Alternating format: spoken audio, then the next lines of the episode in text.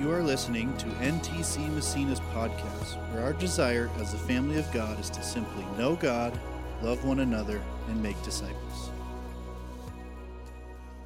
This morning, um, really, you know, I'm really excited about this morning and next week. Uh, next week, I want to put this out before I even get into this message. Bring somebody next week.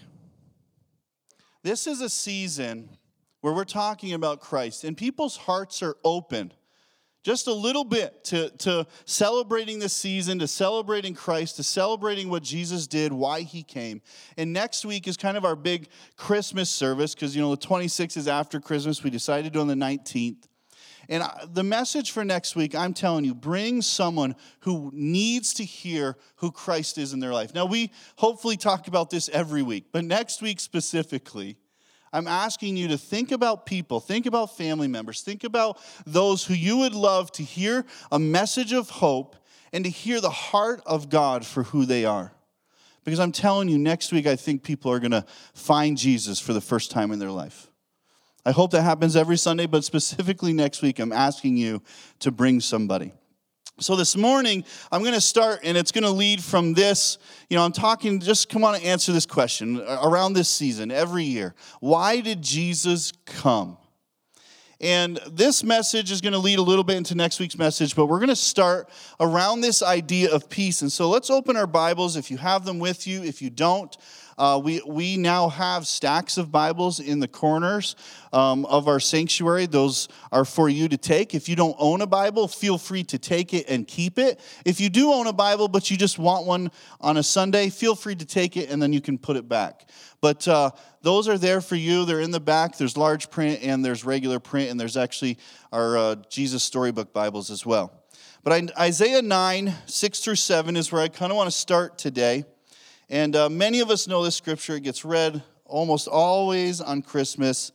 And I want to kind of focus in on one portion once we read it. So, for a child is born to us. This is, this is Isaiah. He's prophesying. These are the words of the Lord many, many years before Jesus comes. He says, For a child is born to us, a son is given to us. I want to just think about those words for a moment.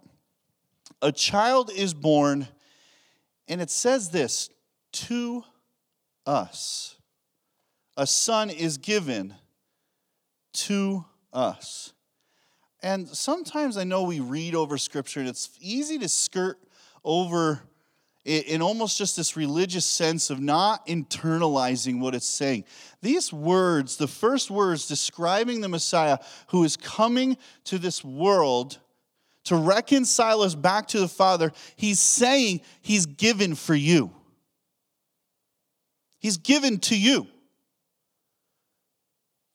This should be mind blowing for us that the God of this universe would send his son. Now, I know we've said those words a trillion times on this planet, but the reality is, is that this is the idea that God is actually giving his son to us. Some, some people take the story of Christ and they end up making it all about Christ. And I want to be careful with that thinking. We, we call it Christ centered. I want to be Christ centered because I know it is about Jesus. But guess who Jesus is about? Us. Jesus didn't come here for some self serving idea, He came here for a self sacrificing idea for you, for me.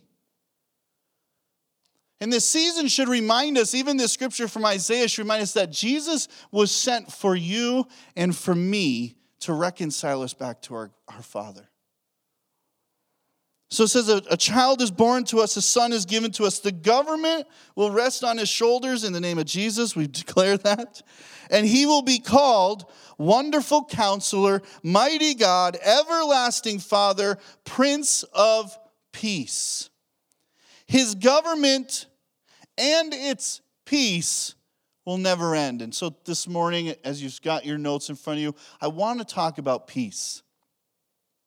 And I want to use, I want to actually start to use this word a little more than just our English word peace, the word shalom.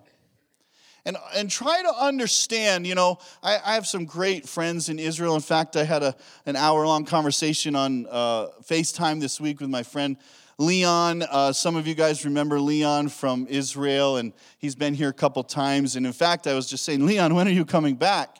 Actually, that's what he was asking me at the same time. So I said, Well, when are you coming to America? Let's get you back to New York. And uh, he has some issues with his passport. Uh, they get a 10 year visa. He didn't realize it ran out. And the next visa appointment for him is September of 2022. So he can't come until after that unless we have a miracle in uh, the bureaucracy of our embassy systems. Well, so he, he's just, we connect often, and he, immediately, the minute that his face pops on the screen, he says, Shalom, Greg. Shalom. And then at the end, after our conversation, he says, Shalom to your family, shalom to you, shalom to the church. And then we, we end our call. And I've always loved it. I know it's just kind of this Jewish thing that is said, but the reality is there's a reason that they say it. And, and you know, they celebrate Sabbath on Saturday. And so often on they start on Friday evening when the sun goes down, actually, because that's how they believe the days run from, from sun, sundown to sundown. So Friday evening is when Saturday starts for them. And so they say Shabbat Shalom, which is just basically shalom to our Sabbath day or to our Saturday. And this word should capture us if we understand its meaning. It's not just a simple idea of peace. You know, when we think about peace, I think we, we've Americanized it to this idea of like, you know, peace is kind of like we don't kill each other. Peace is like, you know, we're not at war. We don't, we think of peace more in the sense of what we're not doing that's violent than what peace actually is without violence. We think it's more the absence of fighting rather than something all on its own. Right? But peace is actually something that is all on its own, and we should take really deep attention to it because in Isaiah, and then we're going to see through Jesus' words in his life, there's something he comes to declare, and he speaks this word shalom, this word peace over us as humanity. And I love this scripture. It literally ends, it says, His government and its shalom, its peace, will never end. Of all the things that Isaiah or that God spoke through Isaiah wanted to make sure they understood, they said his rule, that's government, his rule and his peace. Two very important things. His rule and his peace will never end. Now, how many of us can look at the world right now and feel like that's true? Yeah, I'm with you. But you see, peace is not simply this idea of not fighting with one another, it's something that's supposed to permeate every part of who we are. And so I want to turn now from there. So we see this declaration scripture, a child will be born to us. we we read this at Christmas time all the time. Let's turn now to Luke 2, and we're going to read just kind of the beginning of that Christmas story. We're going to start right in verse 1.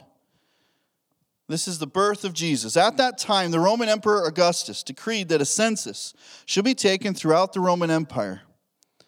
All returned to their own ancestral towns to register for the census, and because Joseph was a descendant of King David, he had to go to Bethlehem in Judea. David's ancient home. He traveled there from the village of Nazareth in Galilee. He took with him Mary, his fiancee, who was now obviously pregnant. And while they were there, the time came for her baby to be born. She gave birth to her first child, a son. She wrapped him snugly in strips of cloth and laid him in a manger because there was no lodging available for them. And that night there were shepherds staying in the fields guarding their flocks of sheep. Suddenly, an angel of the Lord appeared among them, and the radiance of the Lord's glory surrounded them. They were terrified. But the angel reassured them, Don't be afraid, he said. I bring you good news that will bring great joy to all people. The Savior, yes, the Messiah, the Lord, has been born today in Bethlehem, the city of David. And you will recognize him by this sign. You'll find him, you'll find a baby wrapped snugly in strips of cloth lying in a manger. Suddenly, the angel was joined by a vast host of others, the armies of heaven, praising God and saying, Glory to God in the highest heaven, and peace on earth to those with whom God is pleased. Let's just stop there. The angels come to declare that Jesus has been born. They tell these shepherds in the field where he is, how to find him, what to look for. And then they declare this this wording that's you know been turned into song and i'm reading out the new living so it's not the most traditional way to read it but it says glory to god in the highest heaven and peace on earth. It's the same word shalom on earth to those with whom god is pleased. They're declaring that something is going to change the world they're declaring that God's peace is now going to rest on the world and that literally everything it comes in contact with is going to be changed. That's what this peace, this idea of shalom actually means. John 14, let's turn there now. John 14, verse 27, some of Jesus' last words, right? John 12, all the way through John 17. Jesus is kind of speaking some of the most important things to his disciples his friends. He's, he's getting ready to, to go on his way to the cross. And he says this I am leaving you with a gift, verse 27. I'm leaving you with a gift, peace of mind and heart. And the peace I give is a gift the world cannot give. So don't be troubled or afraid. You know, in the world we live in today, how many of you feel like you've found peace very easily? I really think that most people are looking for peace in some way. They're looking for a world. And, you know, I, I really, you know, we all want to look at the world right now and say it's worse than it ever was. I, I just want to be honest, it probably isn't. It's worse than it ever was for us in this generation or in these number of years. But if we look into the past and we look at just a his, history of, of humanity, this isn't worse than it ever was. But for us, this has shaken our, our comfortability, especially in America. Mostly in America, actually. Because in America, everything was going pretty well for the last 40, 50 years.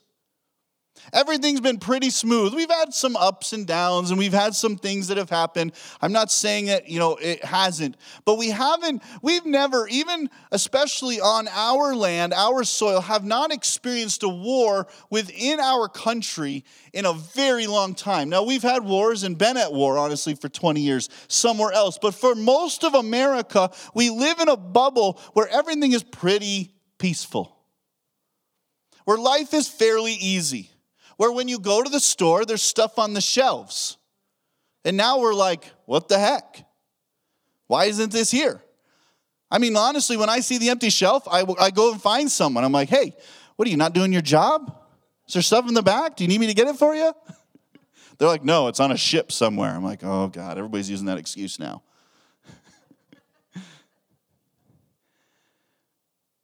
and so we get like literally rocked by the smallest things. How come the toilet paper isn't there? Because our lives have been pretty darn easy. We've had lives where there hasn't been violence and all the issues most of the time. Now, I'm not saying it's not everybody's story, but for most of America, it is our story. And now we've entered this two year period where things are upended and we're being told what to do and things aren't readily available and people are sick, people are dying, and, and we don't know whether it's right to take a vaccine or wrong to take a vaccine. We don't know if we should wear a mask or not wear a mask. We don't know if our rights are being trampled on or they're not. And we're trying to discern what's happening in the midst of it. And for the first time, really, probably in our history of lives, we've started to experience what it's like to not have peace or have really an easy way. And immediately we realize wow, this thing's fragile.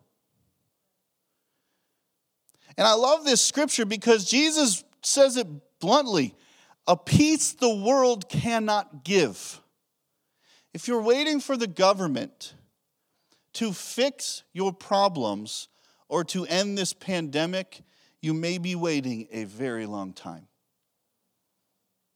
If you're expecting the next election to fix things, you're going to be waiting for the next election after that, and the next one after that, and the next one after that. If you're waiting for the right person to be in that place of power, if you're waiting for someone else to make decisions that are going to fix your life and bring that peace and that easiness that you were used to before 2020, if you're waiting for something else to really bring that back, you're going to be waiting a long time. Because if 2020 and 2021 have taught us anything, it should be the realization that our peace does not come from this world. If we have real shalom, the, the peace that Jesus is talking about, this thing that maybe has been elusive even to us as Christians because we haven't needed it so badly, if that's what we're looking for, we have to start looking to the right source for it. And it's only one Jesus. There's only one person who's going to give you peace in the midst of the storm in the midst of a world who cannot give it to you. It's got to come from Him. It's got to come from, what did we just read about Him?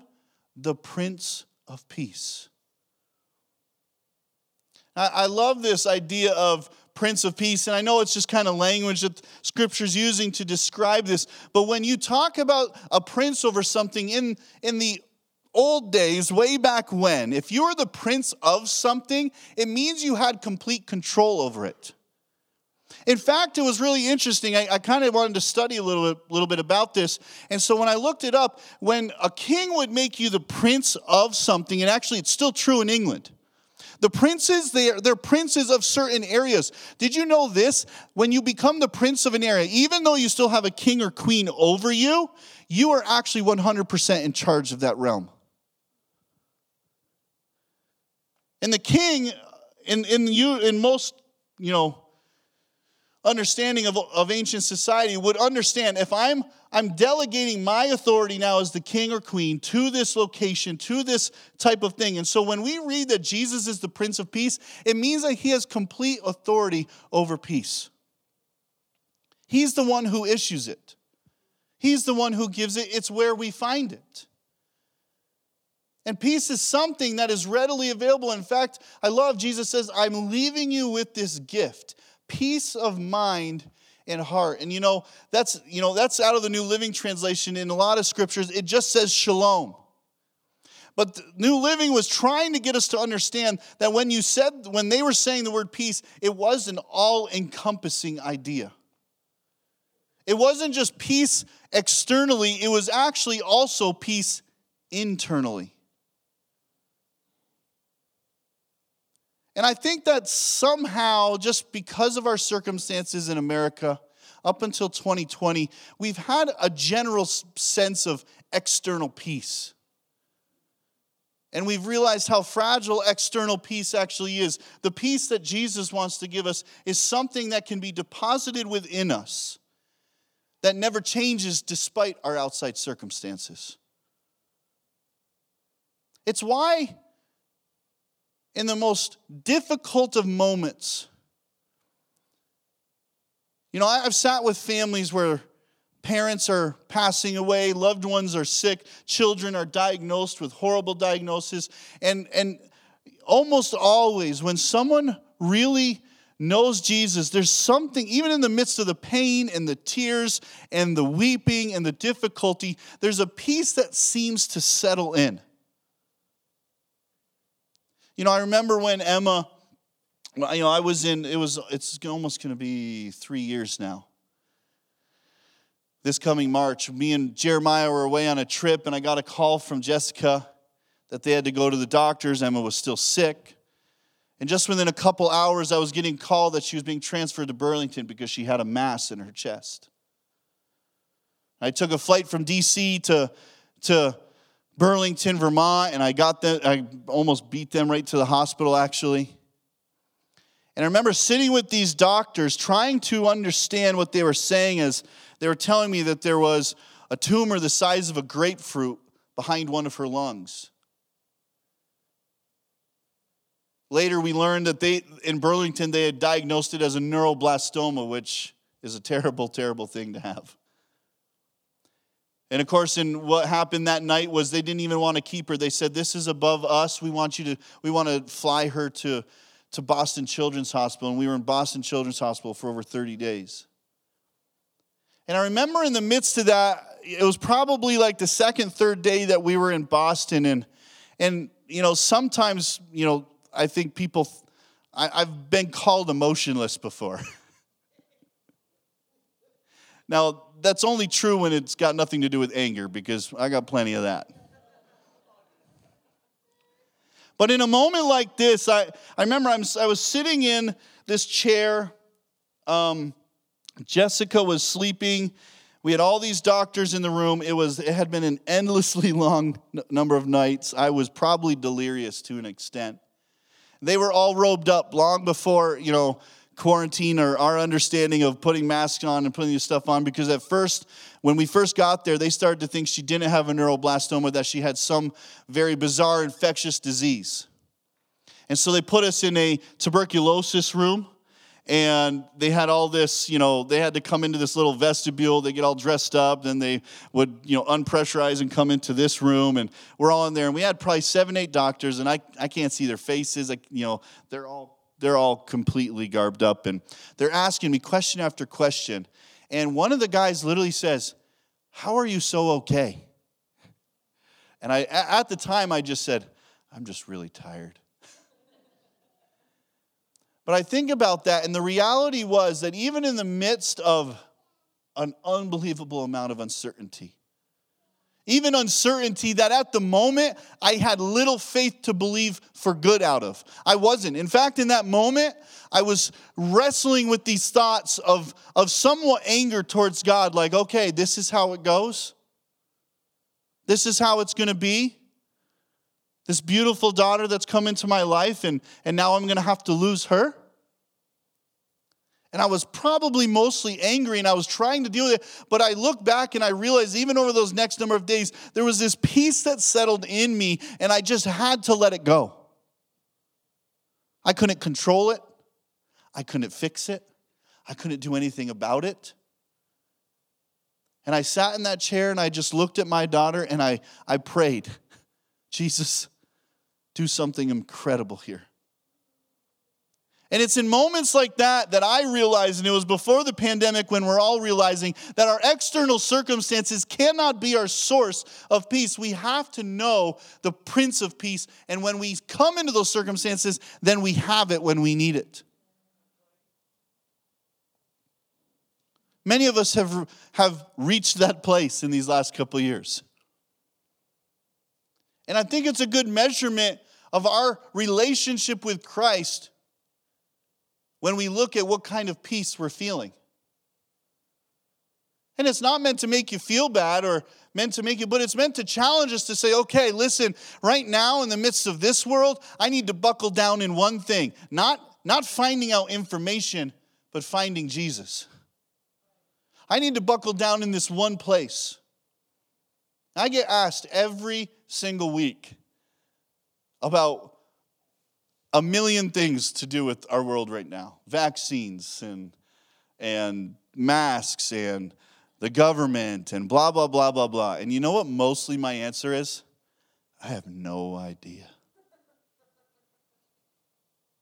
But at the end of the day, I have peace even in my uncertainty, even in my lack of knowledge, even in my lack of ability. And I'm, of course, I'm believing for discernment. I'm believing for God to direct us. I'm believing for the Holy Spirit to lead us and to make the right choices. I am believing for those things. I'm not putting my head in the sand, but I know that that isn't my first priority. My first priority is connecting with the Prince of Peace. So that I'm not making just rash decisions based on emotions. So I'm not leading us in a place where maybe my anger is the one in charge. Peace should be the thing in charge of our life. Peace should be the thing that guides us, the thing that directs us. This idea of shalom, this thing that embodies over our mind, our spirit, our physical body, and it should begin to affect our external world. You see, I think I think in this time period, what I've realized more than ever, in a sense, I think many of us know this by words, changing something externally is never the most effective path. Changing something internally is. And if we want to change the world in which we're seeing, if we want to change the politics that we're dealing with, if we want to change people's lives around us, it first starts with us being changed people. And then that coming out of us. If we want to see a world full of peace, like Jesus is promising, like, like Isaiah is prophesying, if we want to see a, a thing where Jesus' government and his peace never ends, it means that the world needs to be filled with peace filled people which can only happen from Jesus. It means we've got to have so much of Jesus' peace within us, that shalom spirit within us, that wherever we go, it's dispensing it. That whoever we talk to, we're not just commiserating with the idea that they're commiserating with, that we're actually now ministering peace into their situation, ministering peace into their mindset, ministering peace into their world and into their frustrations, and into their concerns. Not a dismissing, not a making less than, but literally the Holy Spirit ministering a peace that really the world and us don't understand very well. This is Jesus' words to us.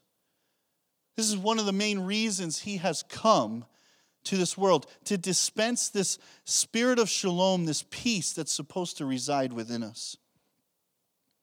Colossians 1:20 if I can find it.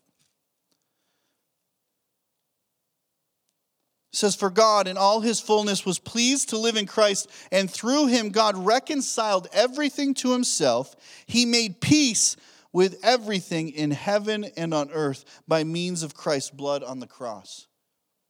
Everything in heaven and on earth has God's peace available to it. Every situation, every circumstance, every heart, every mind, every terrible thought, every addiction, every situation, God's peace is available. It says He's reconciled the world to Himself. He made peace with everything in heaven and on earth. Now, I love when we believe it's like we want to read scripture and believe everything it says, but then we, be, we read specifically what it says and we struggle to believe it. Do we believe Jesus made peace with everything in heaven and on earth? I know our eyes and our ears, it's hard to realize. But there's a place where we look beyond that and we know that there's an available peace to the world around us. And this is where, at the end of the day, I absolutely believe there's still choice in the midst of everything when it comes to Jesus. He never forces his salvation on, us, he doesn't force his peace on us. It's available. He's made it available. He's made peace with everything, but we now have to choose it. Ephesians 2 17.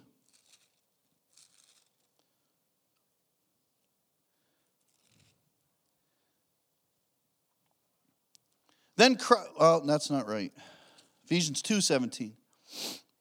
He brought this good news of peace to you Gentiles who were far away from him, and peace to the Jews who were near. I love this. His peace is available to those who were far and to those who are near. His peace is available to the person who is the furthest from God right now. Every person you can think of in your mind that you would think, man, they, they want nothing to do with Jesus. They want nothing to do with this Christianity. His peace is available for those who are far away, and His peace is available for you who are near. You see, proximity to Jesus doesn't guarantee peace in your life. There's still something we have to choose from Him. It's still something we have to accept from him. Ephesians 6:15 says it this way and you know we know this scripture from different different teachings but it says for shoes he's talking about you know this this kind of garment of what we're supposed to wear and this stuff we're supposed to put on as Christians and he ends with this Paul writes for shoes put on the peace that comes from the good news so that you will be fully prepared Peace is something you have to put on. If, if you were here a number of weeks back when we were teaching on the church, I taught out of the, the, the banquet feast parable that Jesus talks about. About how he sends an invitation to those and they refuse to come, and then he opens it up. And that scripture says, For good and bad alike, anyone can come to the wedding feast. And then there's this weird alter, altercation where, you know, the king in the story comes to this guy who isn't dressed right for the wedding. And, if, and it's kind of weird in the story because they just opened the doors of the wedding feast to everyone, and now he's mad that someone's not wearing the right clothes. And Jesus ends by saying, For many are called, but few are chosen. And it's this idea that there's a choosing within us to put on the clothes that are given to us. Because the part of the parable we don't understand in our Western context is the clothes were prepared and given to every guest who showed up. This guy just decided to not put them on. And it's so easy to do that in Christianity. It's like we come to Jesus and we receive salvation, but we don't put on everything he has available for us. Peace is one of those things. I love that Ephesians lays it out in this, this idea of garments and pieces, and he says, for shoes, put on the peace of the good news, because then you'll be fully prepared. Fully prepared. You know, I think sometimes we, we look at this idea of, of understanding the times in which we live, and we, you know, many of us that have studied even Revelation and kind of this end time or eschatology, this these these study of the end times, and we're always looking for when the end of the world is going to take place, and we want to be prepared for it. But the truth is, the preparedness just comes from peace. The world could basically end today everything end as we know it. Governments crumble, people trying to survive. And we as Christians not should have stockpiled basements, we should have stockpiled peace. We should be the people who are now literally gathering people together to say, listen, we can do this. We can take care of one another. We can show you what community looks like. We can show you what loving each other looks like. That's what the preparedness means. That we should be prepared of heart and mind. And the biggest way to be prepared is the peace of Jesus within us. You want to be prepared for the end? Get some peace, not toilet paper. I mean, that's nice too. Peace, God wants to dispense to us. And I think right now, in the midst of this world, so many of us are struggling to find this peace. So many of us are struggling, even in our own ideas and thinking, to understand how to have this peace, even those of us who know Jesus. And this is what I want to challenge today it's not as complicated as we make it. If you want peace from somebody, spend more time with the person. I'm telling you, if you right now would be honest with yourself and say, Man, I need more peace, then what you need is more Jesus. Do the things you know how to do to spend time with Him. If you don't know how to spend time with Him, I'll tell you a few ways prayer. Wake up a few minutes early. Spend some time instead of listening to music that makes you think one way, put on Christian music, put on worship. Start praying when you're in the shower. Start praying when you're in the car. Give some time to Jesus. Shut the Netflix, shut the fifth next Netflix show off and spend that time with God. Turn off the news for a few minutes. Start filling your life with more of who Jesus is. Read the scripture. Get on the YouVersion app. Spend time with Jesus. If you want to find peace, you've got to go to the source of it. So many of us think that when we come to Jesus, it's just like all of these things are just going to rain down on you and everything's going to be quaint and easy. It's not. You have to actually work for it sometimes, you have to find it, you have to put it on yourself. Jesus has prepared it for you, but you have to come to Him to get it. And I want to challenge us today as Christians in the midst of this world, we should be shining very bright because we are filled with peace. We are filled with hope, as we sang today. Don't complicate it. And if you're still like, well, I do spend time with Jesus, guess how easy it is? Spend more. That was the challenge for me six months ago. I realized I, if I want to really see what God is going to do in the North Country, then I need to step up my time with Him. I need to spend more time with Him than I ever have in my entire life. Even as busy as I could be, as I could fill time with other things, feeling possibly more productive, I've been more productive because I've given more time to Jesus. I've been more filled with peace because I've given more time to Jesus. It's that simple. Why don't we stand this morning? Jesus makes this peace available, but we must still choose to put it on. You know, if you're in this room, if you're watching online today, I believe God can dispense peace to you in this moment. That right now is a moment where we are spending time with Him. It's, it's why we spend time in worship. It's why we sing songs and, and we come into this place and people share words they're getting from God. It's why we pray together. It's because we believe that when we spend time with Him, He is going to transform us, He's going to change us, He's going to fill us with what we need. And I believe today, in this season, in this place, in your house, in your mind, in your family, in this world, we need His peace.